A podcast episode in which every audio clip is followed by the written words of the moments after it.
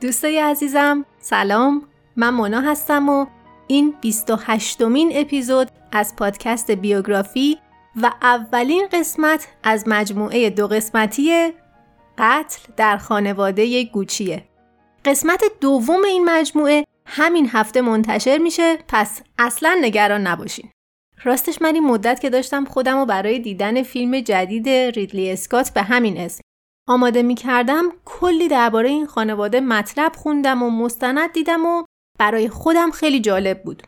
بعد فکر کردم که خب یه قسمتم پادکست در این باره درست کنم چون فکر می کنم که شما هم حتما خوشتون میاد. به خصوص که خیلیا که فیلمو دیده بودن می‌گفتن که داستان رو درست متوجه نشدن. خب یه دلیلش هم اینه که تعداد شخصیت ها یه کمی زیاده. برای همینم هست که ازتون می‌خوام این قسمت رو یه کمی با دقت بیشتری گوش بدین که داستان از دستتون در نره. ما توی این داستان دو تا شخصیت اصلی داریم. موریتسیو گوچی و پاتریتسیا که زن و شوهرن. من اول داستان خانواده گوچی، تولد موریتسیو و بعد نوجوانیشو براتون میگم. بعد دوباره یه کمی میریم عقب تولد پاتریتسیا و بزرگ شدنشو براتون میگم بعدش تو سال 1970 این دوتا به هم می‌رسن و دیگه این دوتا رشته داستانی به هم گره می‌خوره. اینا رو گفتم که در طول داستان گیج نشین. و اما اسپانسر این قسمت از بیوگرافی انتشارات نیلوفره. واقعا باعث خوشحالی منه که امروز براتون از انتشارات نیلوفر بگم. چون که این انتشاراتی خصوصا کتاب فروشی قدیمی و زیباشون همیشه یه جای خاصی توی قلب من داشته. کتاب فروشی که از سال 56 برای نسل هاست که همیشه بخش جدایی ناپذیری از بهترین خاطره های ما بوده. من یکی از شانسایی که توی زندگیم آوردم اینه که توی خونواده کتابخون و اطراف خیابون انقلاب بزرگ شدم. اما امروز خوشحالم که می‌تونم بهتون بگم که اصلا مهم نیست که شما کجای این دنیای قشنگ دارین زندگی می‌کنین. حالا وبسایت انتشارات نیلوفر در دسترس همه هست. شما واقعا می‌تونین از بین یه مجموعه بینظیری از بهترین آثار ادبی و فلسفی جهان که به وسیله بهترین مترجمای کشورمون ترجمه شدن خرید کنین. مطمئنم که شما مثل من می‌دونین که فقط انتخاب یک کتاب خوب مهم نیست. انتخاب یه ترجمه خوب به نظر من به همون اندازه مهمه. دقیقا به همین دلیله که من همیشه برای کتابای ادبی یا فلسفی مهم جهان اول میرم سراغ نشر نیلوفر. البته کتاباشون فقط ادبی و فلسفی نیستا. در واقع اونجا بیش از 700 عنوان کتاب مختلف درباره تئاتر، سینما، زندگی نامه، تاریخ، اسطوره، شعر، فرهنگ، هنر، هر چیزی که دلتون بخواد هست. اما یه خبر فوق‌العاده‌ای هم که دارم اینه که نشر نیلوفر برای همه شما شنونده های عزیز بیوگرافی یه تخفیف 20 درصدی خاص در نظر گرفتن. چرا خاص؟ چون که تا سال آینده همین موقع شما می‌تونین بی نهایت از این کد استفاده کنین. صد بار، دیویست بار، هر چند باری که دوست داشته باشین. پس دست به کار بشین و این کد به همه دوستاتون و خانوادهتونم بدین و حسابی لذتشو ببرین.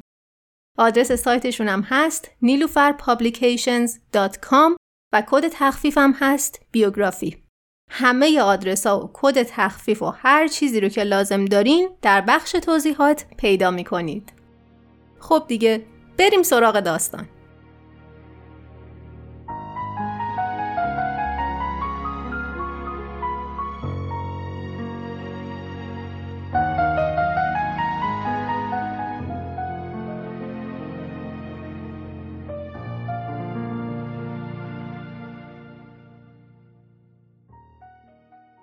درسته که داستان امروز ما داستان ثروت و قدرت و عشق و جنونه. اما با این حال شروعش به طرز عجیبی ساده و معمولیه. همه چیز تو سال 1899 در هتل ساووی اولین هتل لوکس لندن شروع شد. هتل ساووی جایی بود که پولدارای اروپایی می اومدن تا دیده بشن و خودنمایی کنن. حالا یه مرد جوون مهاجر ایتالیایی به اسم گوچی و گوچی دقیقا در مرکز این تصویر قرار داره. البته نه به خاطر اینکه پول داره بلکه دقیقا به خاطر اینکه پولدار نیست. خانواده اون کمربند و یه سری وسیله های کوچیک چرمی میفروشن اما انصافا اصلا کارشون خوب نیست. انقدر خوب نیستن که همین تازگی ها اصلا اعلام ورشکستگی کردن. برای همینه که الان گوچیو وسط راپله های این هتل در حال بالا و پایین کردن چمدونای پولدارای اروپاییه. آدمای فوق‌العاده‌ای مثل وینستون چرچیل، کلود مونه یا حتی سرا برنهارد توی این روزا چیزی که بیشتر از همه می‌بینه همین چمدوناست. اون می‌بینه که این آدما چه پولایی رو خرج چمدونایی می‌کنن که تازه خیلی هم جالب نیستن. گوچیو اگر یه چیزی رو خوب می‌شناسه چرمه. اون خیلی راحت می‌تونه بگه که هر کدوم از این چمدونا ساخته کدوم کارگاه ایتالیاییه. اینجاست که متوجه میشه که خانوادهش تمام این مدت اصلا داشتن اشتباه می‌کردن. اونا از اولم باید وسیله هایی درست می‌کردن که بتونن با آدمای مرفه بفروشن نه مردم معمولی مثل خودشون. پس گوچیو یه چند سالی حسابی کار کرد و همه پولاشو پس انداز کرد و بعد برگشت به فلورانس و یه مغازه چمدون فروشی باز کرد. مغازه‌ای که خیلی سریع کارش گرفت.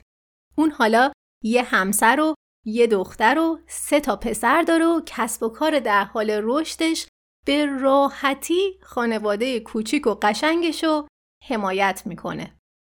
پسرای اون به ترتیب میشن آلدو، وسکو و رودولفو. گوچیو از همون اول به بچه هاش می‌گفت که هر روز چرم و بو کنید چون این بو بوی آیندهتونه. اما از بین همه بچه ها رودولفو که کوچکترین پسر بود بوی چرم و دوست نداشت. بچه ها که کمی بزرگ شدن کاملا براشون روشن بود که چه بخوان چه نخوان باید وارد کسب و کار خانوادگی بشن. یه مدتی که گذشت همه خیلی راحت جاشون رو توی مغازه پیدا کردن. دخترش که عاشق غیبت کردن و حرف زدن بود پشت دخل میشست و مخ مشتریا رو کار می‌گرفت. آلدو پسر بزرگتر که اصلا با شم خوب اقتصادی به دنیا اومده بود شروع کرد به باز کردن مغازه های گوچی بیشتر در سرتاسر سر ایتالیا. پسر دوم که به باهوشی آلدو نبود رفت سراغ تولیدات خارج از ایتالیا. اما رودولفو با بقیه فرق می‌کرد. درسته که اون عشق پدرش به استایل و شیک پوشی رو به ارث برده بود. ولی این استعداد داشت مثل یه نیروی نامرئی اونو به یه مسیر کاملا متفاوتی میکشوند. به همین دلیل تازه نوجوان بود که خیلی با جرأت جلوی پدرش وایساد و گفت که من به دنیا نیومدم که یه مغازه دار باشم من برای ستاره شدن متولد شدم بابا گوچیو از شنیدن این حرف منفجر شد. اون فریاد می‌زد این مسخره است. صنعت فیلم جای یه مش خلوچله خیلی طول نمی‌کشه که دست از پا دراستر برمیگردی خونه. اما انگاری که اصلا حرف تو سر این بچه نمی‌رفت. پس وقتی که داد و بیداد کردن جواب نداد گوچی و وانمود کرد که کلا چیزی نشنیده و رودولفو رو گذاشت به عنوان پیک مغازه. اما چیزی که پدر عصبانی اصلا فکرشم نمی‌کرد این بود که این بچه واقعا برای ستاره شدن متولد شده بود یه روز آفتابی که رودولفوی جوون رفته بود که یه بسته رو تحویل مشتری بده یه کارگردان اونو می‌بینه و بهش التماس می‌کنه که توی فیلم بعدیش باش همکاری کنه. اون رودولفو رو می‌ذاره توی یه فیلمی که بعدا میشه یکی از شاهکارهای سینمای سامت. بعد از پخش شدن فیلم رودولفو یه شبه تبدیل شد به یه ستاره بزرگ. حالا اون خوشحال ترین مرد روی زمین بود. دنیای فیلم همه اون چیزایی رو که همیشه می‌خواست بهش داده بود. اون پول خوبی در می آورد، معروف و محبوب بود و واقعا هم شغلش رو دوست داشت. حالا همه اینا به کنار. یه رو سر صحنه یه فیلم یه بلوند زیبایی به نام آلساندرا رو هم ملاقات کرد. اون دوتا بلافاصله یه دل نه صد دل عاشق هم شدن و تو سال 1944 در ونیز ازدواج کردن. رودولفو از تک تک لحظه های تمام اون آخر هفته عروسی فیلم برداری کرد. اما خب بازم مثل همیشه این دوران طلایی قرار نبود که همیشگی باشه. این اواخر رودولفو کمتر و کمتر پیشنهاد کاری می گرفت. آخه سبک سینمای ایتالیا تغییر کرده بود. حالا فیلم ها صدادار شده بودن و مدل بازی کردن توشون دیگه مثل قدیما نبود. این موضوع رودولفو رو خیلی ناراحت و نگران می‌کرد. اون داشت با چشمای خودش مرگ حرفی رو که انقدر بهش علاقه داشت و می‌دید. کمی بعد زوج جوون صاحب یه پسر شدن به اسم موریتسیو. حالا رودولفو یه شکم دیگه برای سیر کردن داشت. اون خوب می‌دونست که حالا آروم آروم وقتشه که همون کاریو که پدرش پیش بینی کرده بود و انجام بده. یعنی دست از پا درازتر برگرده سر کار خانوادگی. کسب و کاری که از همیشه بهتر بود. توی این ده سال گذشته که رودولفو سرگرم فیلم بازی کردن بود پدرش گوچیو با کمک بقیه بچه ها با همدیگه حسابی کار کرده بودن و حالا برند گوچی نماد کلاس و اشرافیگری بود. حالا اونا دیگه فقط چمدون نمیفروختن بلکه شروع کردن به فروختن کفش و روسری و کیفای کوچولوی خوشگل. ستاره های بزرگی مثل الیزابت تیلور، گریس کلی و سوفیا لورن مشتریای ثابتشون بودن. رودولفو به خودش می‌گفت عیب نداره. درسته که یکی از دوتا عشق بزرگ زندگیشو از دست داده اما هنوزم الساندرا رو داره. ولی خب متاسفانه فقط بعد از مدت کوتاهی بعد از برگشتن رودولفو به کسب و کار خانوادگی الساندرا هم مبتلا به سرطان شد. الان آگوست 1954 و ده سال از ازدواج رودولفو و الساندرا گذشته. فضا کاملا شبیه فیلمای تاریک و غمانگیز ایتالیاییه. از اون فیلمایی که رودولفو هیچ وقت فرصت نکرد توشون بازی کنه. موریتسیوی کوچولو تازه پنج سالشه. توی شیش ماه گذشته سرطان الساندرا مدام در حال پیشرفت بود و هر روز اون یه کمی کمتر از قبل شبیه خودش بود. یه روز که اونا برای دیدنش رفته بودن بیمارستان اون به رودولفو گفت که من وقت زیادی ندارم. ازت می‌خوام که یه قولی به هم بدی. هرگز اجازه نده موریتسیو کس دیگه ای رو مامان صدا کنه. رودولفو اصلا براش سخت نبود که قول بده که هرگز ازدواج نمی‌کنه. اون دیگه امکان نداشت بتونه زن دیگه ای رو دوست داشته باشه. کمی بعد از اون روز الساندرا از دنیا رفت. رودولفو هرگز نتونست پدر تنهای خوبی باشه. اون احساس می‌کرد که باید همه چیزو کنترل کنه. تازه مدام به همه چیزم مشکوک بود. بعد از مرگ همسرش اون یه آپارتمان درست روبروی یه پاسگاه پلیس خرید برای اینکه مدام میترسید که موریتسیو رو گروگان بگیرن و اینطوری اون پسرش هم از دست بده. این بچه انقدر تحت کنترل بود که حتی وقتی برای دوچرخ سواری می‌رفت بیرون راننده خانواده پشت سرش می‌رفت تا ازش مراقبت کنه. از طرف دیگه رودولفو اصلا هیچ پولی به اون نمی‌داد برای اینکه نکنه لوس بشه و قدر پولو ندونه. این بچه مدام مجبور می‌شد برای یه کمی پول به رانندهشون التماس کنه. کمی بعد وقتی که یه پرستار بچه استخدام کردن رودولفو به اون خانم گفت که حواسشو خوب جمع کنه که زیاد به بچه نزدیک نشه. اونا استخدامش نکردن که مامان دوم موریتسیو بشه. البته اصلا جای نگرانی وجود نداشت. یه روز موریتسیو کلا استفاده از کلمه مامان رو کنار گذاشت. حتی وقتی که داشتن درباره الساندرا حرف می زدن. موریتسیو وقتی که درباره مادرش حرف می‌زد می‌گفت کوئلا پرسونا یعنی اون آدم انگاری که اون می‌خواست همه چیزو درباره مادرش فراموش کنه. اما رودولفو نمی‌تونست اجازه بده که همچین اتفاقی بیفته. اون خوب می‌دونست که باید چیکار کنه که خاطره الساندرا برای همیشه زنده بمونه. الان سال 1958 و چهار سال از مرگ الساندرای زیبا گذشته. توی یه سالن سینما کلی بچه 8 تا 10 ساله دارن شیطنت می‌کنن و هر چیزی که دب دستشون میاد و تو سر همدیگه پرت می‌کنن. رودولفو این سالن رو کامل اجاره کرده و همه دوستا و همکلاسی های پسرش موریتسیو هم دعوت کرده برای نمایش یه فیلم خاص. همه یه جورایی هیجان زدن. واقعا الان قراره چی ببینن؟ شاید رودولفو یکی از فیلم های قشنگ آمریکایی رو زودتر براشون آورده تا تماشا کنن مثلا هرکول سالن تاریک میشه و پرده ها کنار میرن. همه چشما روی صفحه قفل میشه. عنوان فیلم هست فیلم زندگی من. بعد الیساندرا ظاهر میشه. جوان و زیبا. در واقع رودولفو بخشایی از فیلمای سامتی که خودش توشون بازی کرده بود و فیلمای خونگیشون و فیلمای عروسی رو همه رو تیکه تیکه به هم چسبونده بود و یه فیلم کاملا جدید ازشون ساخته بود. حالا دوباره دوتا عشق زندگی اون سینما و الساندرا به هم پیوند خورده بودن و زنده بودن. اما موریتسیوی کوچولو به شدت شوکه شده بود و واقعا از لحاظ روحی آسیب دید. اون بچه بعد از تموم شدن فیلم رفت خونه و تمام روز گریه کرد در حالی که فقط یک کلمه رو تکرار می‌کرد. مامان. اما پدرش حتی بهش دلداری هم نداد. در واقع از اون روز به بعد رودولفو برای همیشه واقعا تا آخرین روز عمرش فقط خودشو سرگرم این فیلم کرد.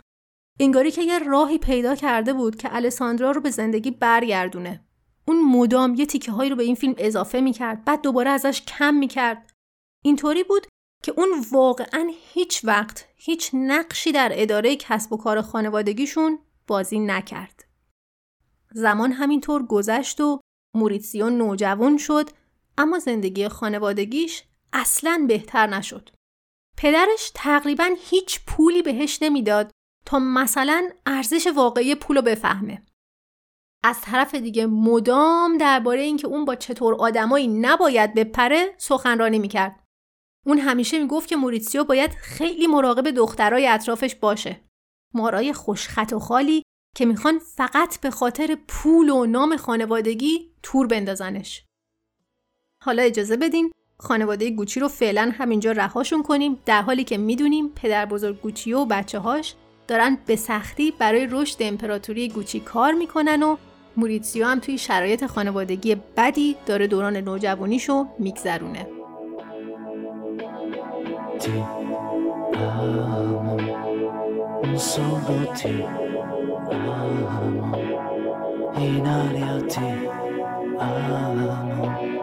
Se viene testa vuol dire che basta, lasciamoci ti amo, io sono ti amo, in fondo buon uomo che non ha freddo nel cuore nel letto. ti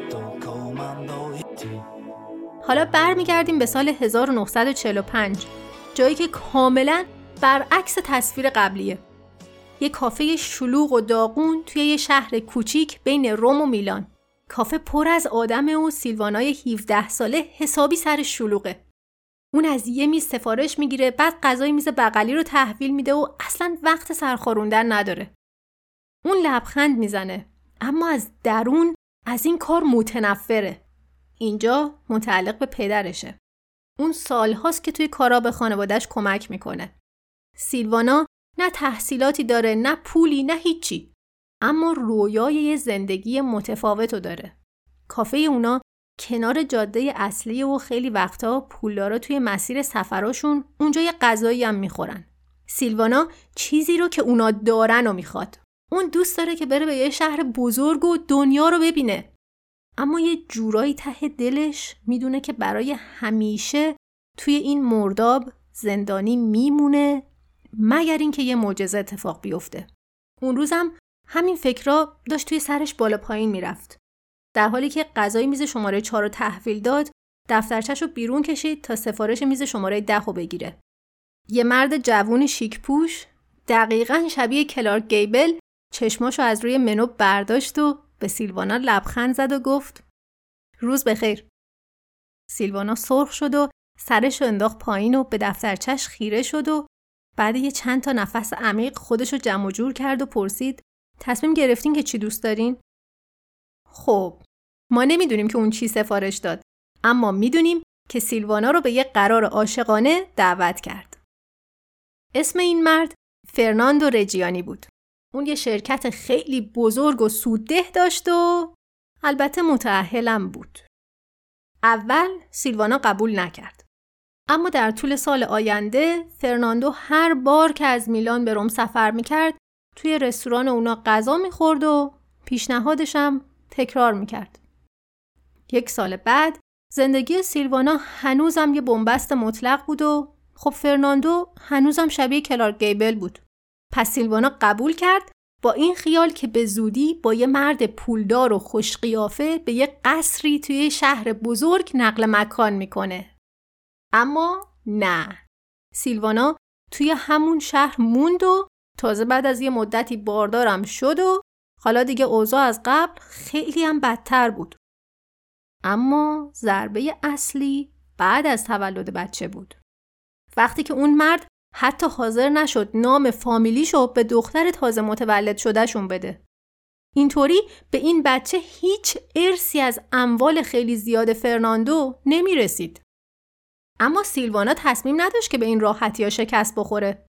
اون تا میلان دنبال فرناندو رفت و یه آپارتمان داغون توی بدترین بخش شهر اجاره کرد و همینطوری برای دوازده سال آینده معشوقه فرناندو باقی موند و منتظر شد تا اینکه بالاخره همسر فرناندو از دنیا رفت و خب اونم که لابد پیش خودش فکر می‌کرده که خیلی مرد خوبیه بالاخره با سیلوانا ازدواج کرد سیلوانا و دخترش از آپارتمان کوچیکشون به خونه لوکس فرناندو توی یکی از بهترین بخشای میلان نقل مکان کردن.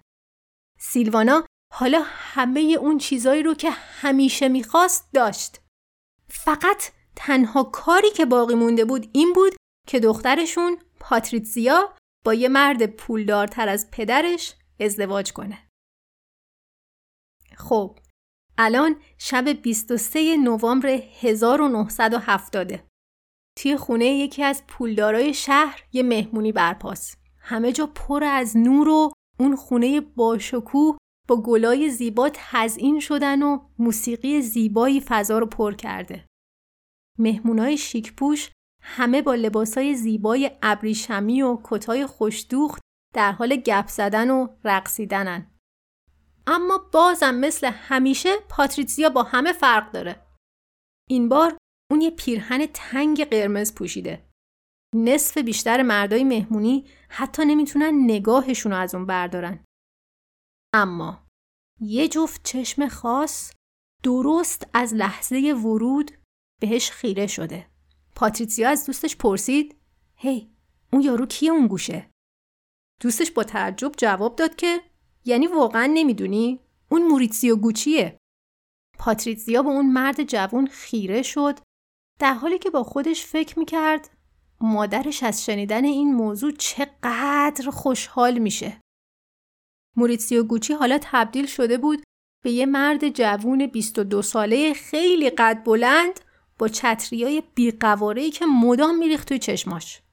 اون کمرو خجالتی بود و همیشه توی پس زمینه محو می‌شد. درست برعکس پاتریسیا. اما اون روز بالاخره تمام توانش رو جمع کرد و در حالی که دوتا glass punch توی دستاش بود به سمت پاتریسیا اومد. اون گفت ببخشید اما کسی تا حالا بهتون گفته که شما دقیقا شبیه الیزابت تیلور هستین؟ پاتریسیا همینطور که سرش رو بالا گرفته بود یکی از glass ها رو گرفت و جواب داد اینو که همه می‌دونن اما بهت اطمینان میدم که من از اون خیلی بهترم. همون شب موریتسیو این دختر زیبا و با اعتماد به نفس و به شام دعوت کرد. اما واقعیت اینه که پاتریتسیا خیلی هم از اون خوشش نیومده بود.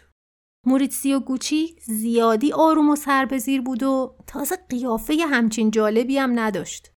پاتریتسیا واقعا دلش می‌خواست که این دعوت رو رد کنه. اما متوجه شد که نصف مهمونا به اونا خیره شدن. این خبر حتما به مادرش می‌رسید. اگر یه وقتی مادرش می‌فهمید که اون دعوت شام یه گوچی جوان رو رد کرده نابودش می‌کرد. پس قبول کرد. اونا یه مدتی با هم قرار گذاشتن. موریتزیو خجالتی و کم حرف بود و موقع شام اصلا به غذاش دست نمی‌زد. پاتریسیا با خودش فکر می‌کرد که این بیچاره انقدر هول شده غذا از گلوش پایین نمیره. اما خبر نداشت که دلیلش اینه که موریتسیو هر شب اول با پدرش شام می‌خوره بعدم یه شام مخفی با اون داره با وجودی که پاتریسیا از اول به خودش گفته بود که فقط به خاطر مادرشه که داره با موریتسیو قرار می‌ذاره اما بعد از یه مدتی متوجه شد که نه واقعا در کنار اون خوشحاله. حالا آروم آروم عشق تو دل این دختر زیبا هم شروع کرد به جوونه زدن. حالا یکی از همون شامای هر شب پدر و پسره. اما برخلاف هر شب سکوت مطلق همه جا رو نگرفته. اونا واقعا دارن با هم حرف می‌زنن. البته حرف که نه دارن جر و بحث می‌کنن. رودولفو از عصبانیت داره منفجر میشه. رگ گردنش زده بیرون و خودش بنف شده. اون با مش روی میز کوبید و گفت اون مادرش یه خدمتکار و معشوقه بوده. اصلا چطور جرأت کردی به همچین چیزی فکر کنی؟ اما موریتسیو برای اولین بار توی زندگیش داره جواب پدرشو میده. برای من مهم نیست مادرش کی بوده. من باهاش ازدواج می‌کنم. پدرش گیج شده بود. تا حالا اصلا همچین رفتاری از پسرش ندیده بود. پس آخر سر گفت که یا دیدن این دختره رو تمومش می‌کنی یا از خانواده پرتت می‌کنم بیرون. موریتسیو بلند شد و فریاد زد هر کاری که دوست داری بکن. اون همون شب بارو بندیلش رو جمع کرد و خونه رو ترک کرد. واقعیت اینه که پاتریسیا برای اون مثل یه خورشید بود. انرژی اعتماد به نفس باور نکردنی این دختر باعث می شد که موریتسیو هم احساس کنه که می‌تونه هر کاری انجام بده. اون دیگه دوست نداشت عروسک خیمه شب بازی پدرش باشه. موریتسیو همون شب جلوی در خونه پاتریسیا ظاهر شد بی خانمان و بدون ذره پول. دل تو دلش نبود. نمی‌دونست پاتریسیا الان چه واکنشی نشون میده. با خودش فکر می‌کرد که شاید پاتریسیا واقعا اونو فقط به خاطر پول پدرش می‌خواسته و حالا با دیدن این وضعیت برای همیشه ترکش کنه. اون زنگ در رو زد در حالی که خون توی رگاش یخ زده بود. بعد آروم و مردد همه چیز رو برای محبوبش تعریف کرد. اما پاتریسیا اصلا ناراحت نشد بلکه دستاشو دور گردن اون حلقه کرد و بوسیدش تا اونجایی که به اون مربوط می‌شد موریتسیو بالاخره ثابت کرده بود که واقعا دوستش داره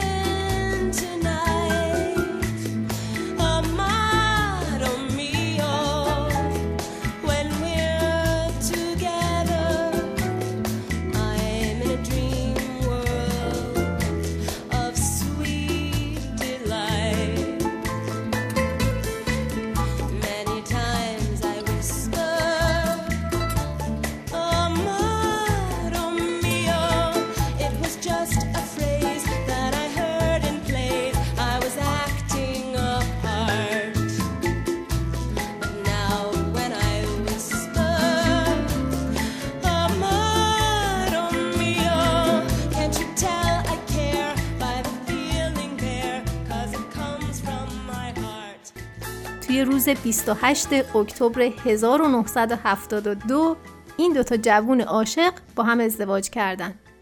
اون روز در حالی که پاتریسیا توی کلیسا به سمت موریتسیو می‌رفت به وضوح می‌تونست ناراحتی و ناامیدی رو توی صورتش ببینه. موریسیو دلش می‌خواست که حداقل یه نفر از پنج هزار مهمون عروسیشون گوچی باشه. اما نبود. پس در حالی که کشیش اونا رو خانم و آقای گوچی معرفی می‌کرد پاتریسیا به خودش یه قولی داد. اون تصمیم گرفت که برای گرفتن حق شوهرش مبارزه کنه. خب الان وضعیت اینطوریه که گوچی و گوچی و یکی از پسراش مردن. پس کل کمپانی پنجاه پنجاه متعلق به آلدو که میشه عموی موریتسیو و رودولفو که میشه پدر موریتسیو. اما این پنجا پنجا فقط روی کاغذه. آلدو رئیس اصلی شرکت و رودولفو بیشتر وقتشو در حال بازی کردن با فیلماشه. پس وقتی که صحبت از رئیس بعدی شرکت همه مطمئنن که اون آدم یکی از سه تا پسر امو آلدوه. اما مشکل اینجاست که هیچ کدوم از پسرای آلدو آدمای لایقی نیستن. یه روز صبح که پاتریسیا داشت طبق معمول هر روز قهوهش رو می‌خورد و یه نگاهی هم به نیویورک تایمز مینداخت مصاحبه ای رو دید با عمو آلدو توی اون مصاحبه آلدو از این می‌گفت که از هیچ کدوم از پسراش راضی نیست و تصمیم گرفته که بیرون از خونه خودش دنبال یه جانشین بگرده. پاتریسیا یه ثانیه رو هم هدر نداد.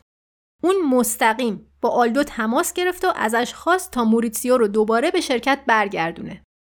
واقعیت هم این بود که موریتسیو دوست داشت برگرده سر کار اما پدرش اجازه نمی‌داد. آلدو از این پیشنهاد خیلی بدش نیومد. اون گفت که یه جای خالی توی شعبه نیویورک داره که می‌تونه به موریتسیو بده. اما خب باید درباره این موضوع فکر کنه. بعد از اون تماس آلدو حسابی فکر کرد. اون هیچ وقت واقعا به موریتسیو توجه نکرده بود. آخه اون فقط یه پسر بچه بی دست و پا و خجالتی و ساکت بود. اما اون حالا توی روی پدرش وایساده بود و اون کاری رو که می‌خواست و انجام داده بود. کی می‌دونه شاید جربوزه رهبری یه جایی اون تهمه ها توی وجودش بود. پس اموالدو سوار هواپیما شد و شخصا به ایتالیا اومد تا با برادرش صحبت کنه. اون به برادرش گفت که ما داریم پیر میشیم و تنها ثروت واقعی تو پسرته. وقتشه که دیگه این مسخره بازی رو تمومش کنی. این یه درخواست از طرف یه برادر نبود بلکه دستور یه رئیس بود. چند روز بعد رودولفو با موریتسیو تماس گرفت و اونو به دفتر کارش دعوت کرد. در این نقطه دو سال شده بود که اونا اصلا با هم حرف نزده بودن. موریتسیو خیلی نگران شده بود. اما وقتی که به دفتر رسید پدرش با گرمی ازش استقبال کرد و بغلش کرد و گونش و بوسید و حتی ازش پرسید که پاتریسیا چطوره. موریتسیو گیج شده بود. اصلا نمی‌دونست که چه واکنشی باید نشون بده. اما کمی بعد اوضاع حتی پیچیده ترم شد. رودولفو به پسرش گفت که عموش آلدو یه شغلی توی نیویورک براش داره و اون باید بساطش رو جمع کنه بره آمریکا برای کار. اون شب موریتسیو خوشحال و هیجان زده برگشت خونه و همه ماجرا رو برای همسرش تعریف کرد. پاتریسیا هم لبخند زد و وانمود کرد که خیلی شوکه شده و اصلا انتظار همچین چیزی رو نداشته. الان بهار 1971 موریتسیو مرد دست راست عموش آلدو توی نیویورکه.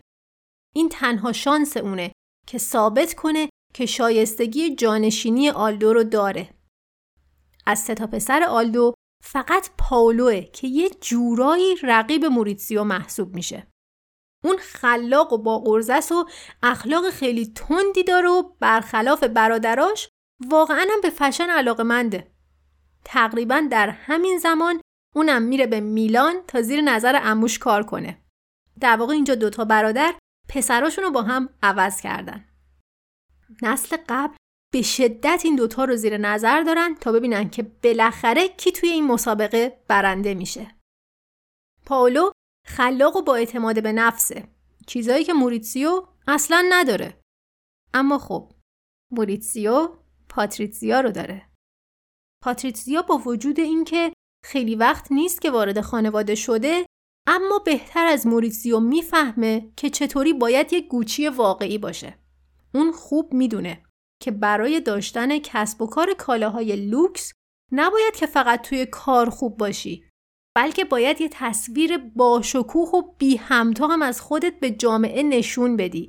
جامعه که بهت حسودی کنن و بخوان که مثل تو باشن. خیلی طول نکشید که پاتریتزیای زیبا شد چهره برند گوچی. حالا اونا یکی از معروفترین زوجای نیویورکن. موریسیو هنوزم خجالتیه. اما پاتریسیا مجبورش می‌کنه که توی همه مهمونیا شرکت کنه. تازه وقتایی که اون واقعا دیگه خسته است پاتریسیا تنهایی میره که حتما یه گوچی توی همه مراسمای مهم شهر باشه. آروم آروم روزنامه ها و مجله های سلبریتی ها مدام درباره پاتریسیا مطلب می نویسن. اموالدو از همون روز اول که این دختر باش تماس گرفت تحت تاثیر اون قرار گرفته بود. اما الان دیگه واقعا مسهور شده بود. حتی پدر شوهرش رودولفو که یه روزی اونو یه حرومزاده پول پرست صدا کرده بود داشت نرم می‌شد.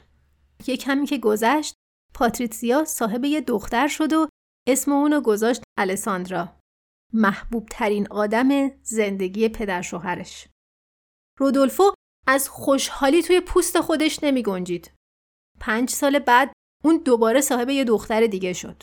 ناگهان پدر شوهرش اونا رو غرق در هدایای باور نکردنی کرد. املاک بینظیری در سوئیس، میلان، نیویورک. پاتریسیا تو آسمون هفتم سیر می‌کرد. اون حالا یک گوچی درست و حسابی شده بود.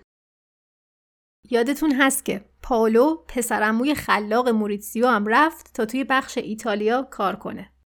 خب اونجا اوضاع اصلا خوب پیش نمیره. پاولو هر روز با ایده های جالب و جدیدی برای کیف و کفشای گوچی به دفتر میاد اما همه پیشنهاداش رد میشه. آخر سر تصمیم گرفت که اگر گوچی برای طرحهای اون ارزش قائل نیست خب به درک یه برند جدید برای خودش می‌زنه. اون اسم برندش رو گذاشت پی جی برای پاولو گوچی و خب البته پروازهه که پدرش و اموش از این موضوع به شدت ناراحت شدن و حتی ازش شکایت هم کردن. حالا دیگه توی مسابقه اموزاده ها دیگه هیچ شکی برای هیچ کس وجود نداشت که موریتسیو برنده بازیه. حالا روز 28 نوامبر 1982 بیشتر از هزار تا مهمون شیک و پیک وارد سینما منزونی در قلب میلان میشن. امروز رودولفو ورژن جدید فیلم زندگی منو نمایش میده. البته این نمایش فیلم یه کمی متفاوته چون که همزمان مهمونی خوشامدگویی موریتسیو و پاتریسیا هم هست که بعد از ده سال زندگی در نیویورک به میلان برگشتن.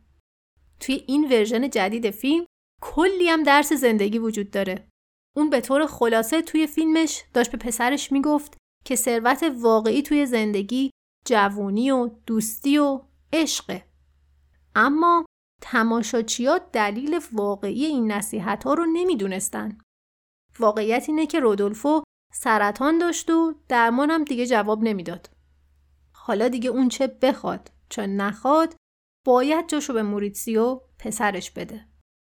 رودولفو می‌دونه که پسرش به زودی انقدر پول به ارث می‌بره که نمی‌دونه باید باهاشون چی کار کنه و اگر آدم ضعیفی باشه همین پول نابودش می‌کنه.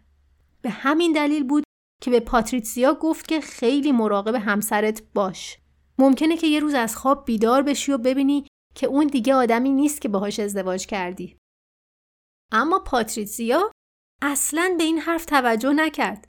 موریتسیو همیشه شوهر سربزیر اون باقی میموند و هیچی نمی‌تونست اونو عوض کنه. از طرف دیگه موریتسیو با تمام وجودش آماده بود که این زندگی جدید رو در آغوش بگیره. پسرکی که مجبور بود به راننده پدرش برای یه کمی پول خورد التماس کنه الان می‌تونست بره در جا چند تا فراری برای خودش بخره. از اینم مهمتر اون الان عضو هیئت مدیره بود و دیگه می‌تونست خودشو از دیکتاتوری اموالدو خلاص کنه. توی تمام این سالا اون به آلدو درباره اتفاقایی که داشت برای برندشون میافتاد هشدار داده بود. اما آلدو اصلا گوشش بدهکار نبود که نبود. واقعیت اینه که توی چند دهه گذشته گوچی پرستیژ و اون حس لوکس بودنشو از دست داده بود. اما آلدو اجازه داده بود تا کالاهای بنجلی که روشون دوتا جی خورده بود همه جا پخش بشن.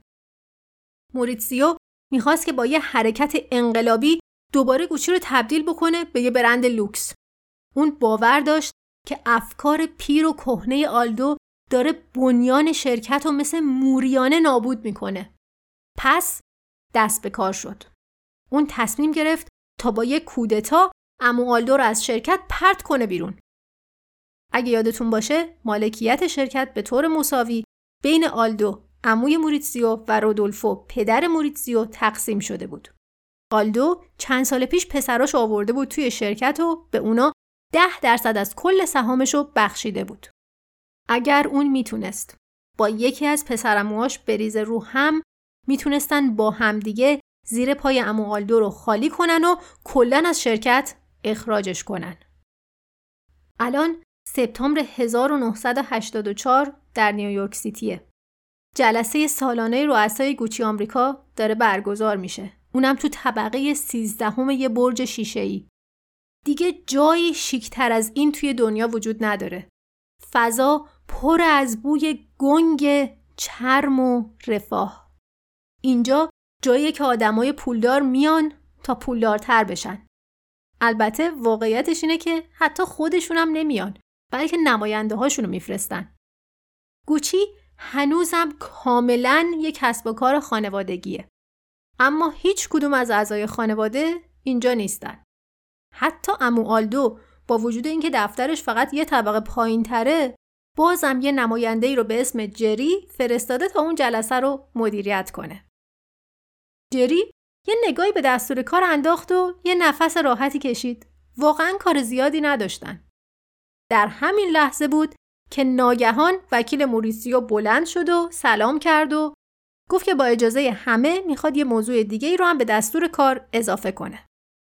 همه اخماشون رفت تو هم. وکیل گلوش رو صاف کرد. اون گفت که ما درخواست داریم که تیم مدیریت منحل بشه. نماینده آلدو از شدت شوک نزدیک بود از صندلیش بیفته پایین. در واقع وکیل موریتسیو داشت می‌گفت که می‌خواد آلدو رو اخراج کنن و یه کس دیگه ای رو جاش بذارن. جری نگاه تلخی به وکیل انداخت و به پشتی صندلیش تکیه داد. بعد آروم روشو برگردوند به سمت نماینده های سه تا پسر آلدو و پرسید کسی چیزی برای گفتن داره؟ اینجا بود که نماینده پاولو دستشو برد بالا و گفت من جری اصلا وای نساد تا بقیه حرف رو بشنوه بلافاصله بلند شد و با یه سرعت باور نکردنی به سمت دفتر آلدو حرکت کرد. جری هنوز به طبقه پایین نرسیده بود که آلدو برکنار شد و پادشاه جدید گوچی معرفی شد و البته اون کسی نبود بجز موریتسیو گوچی. خب دوستای عزیزم ممنونم که تا آخرین اپیزود همراه من بودین. امیدوارم که از شنیدن تا اینجای داستان لذت برده باشین. بقیه داستانو در فاصله کوتاهی براتون تعریف می‌کنم. خدا نگهدار.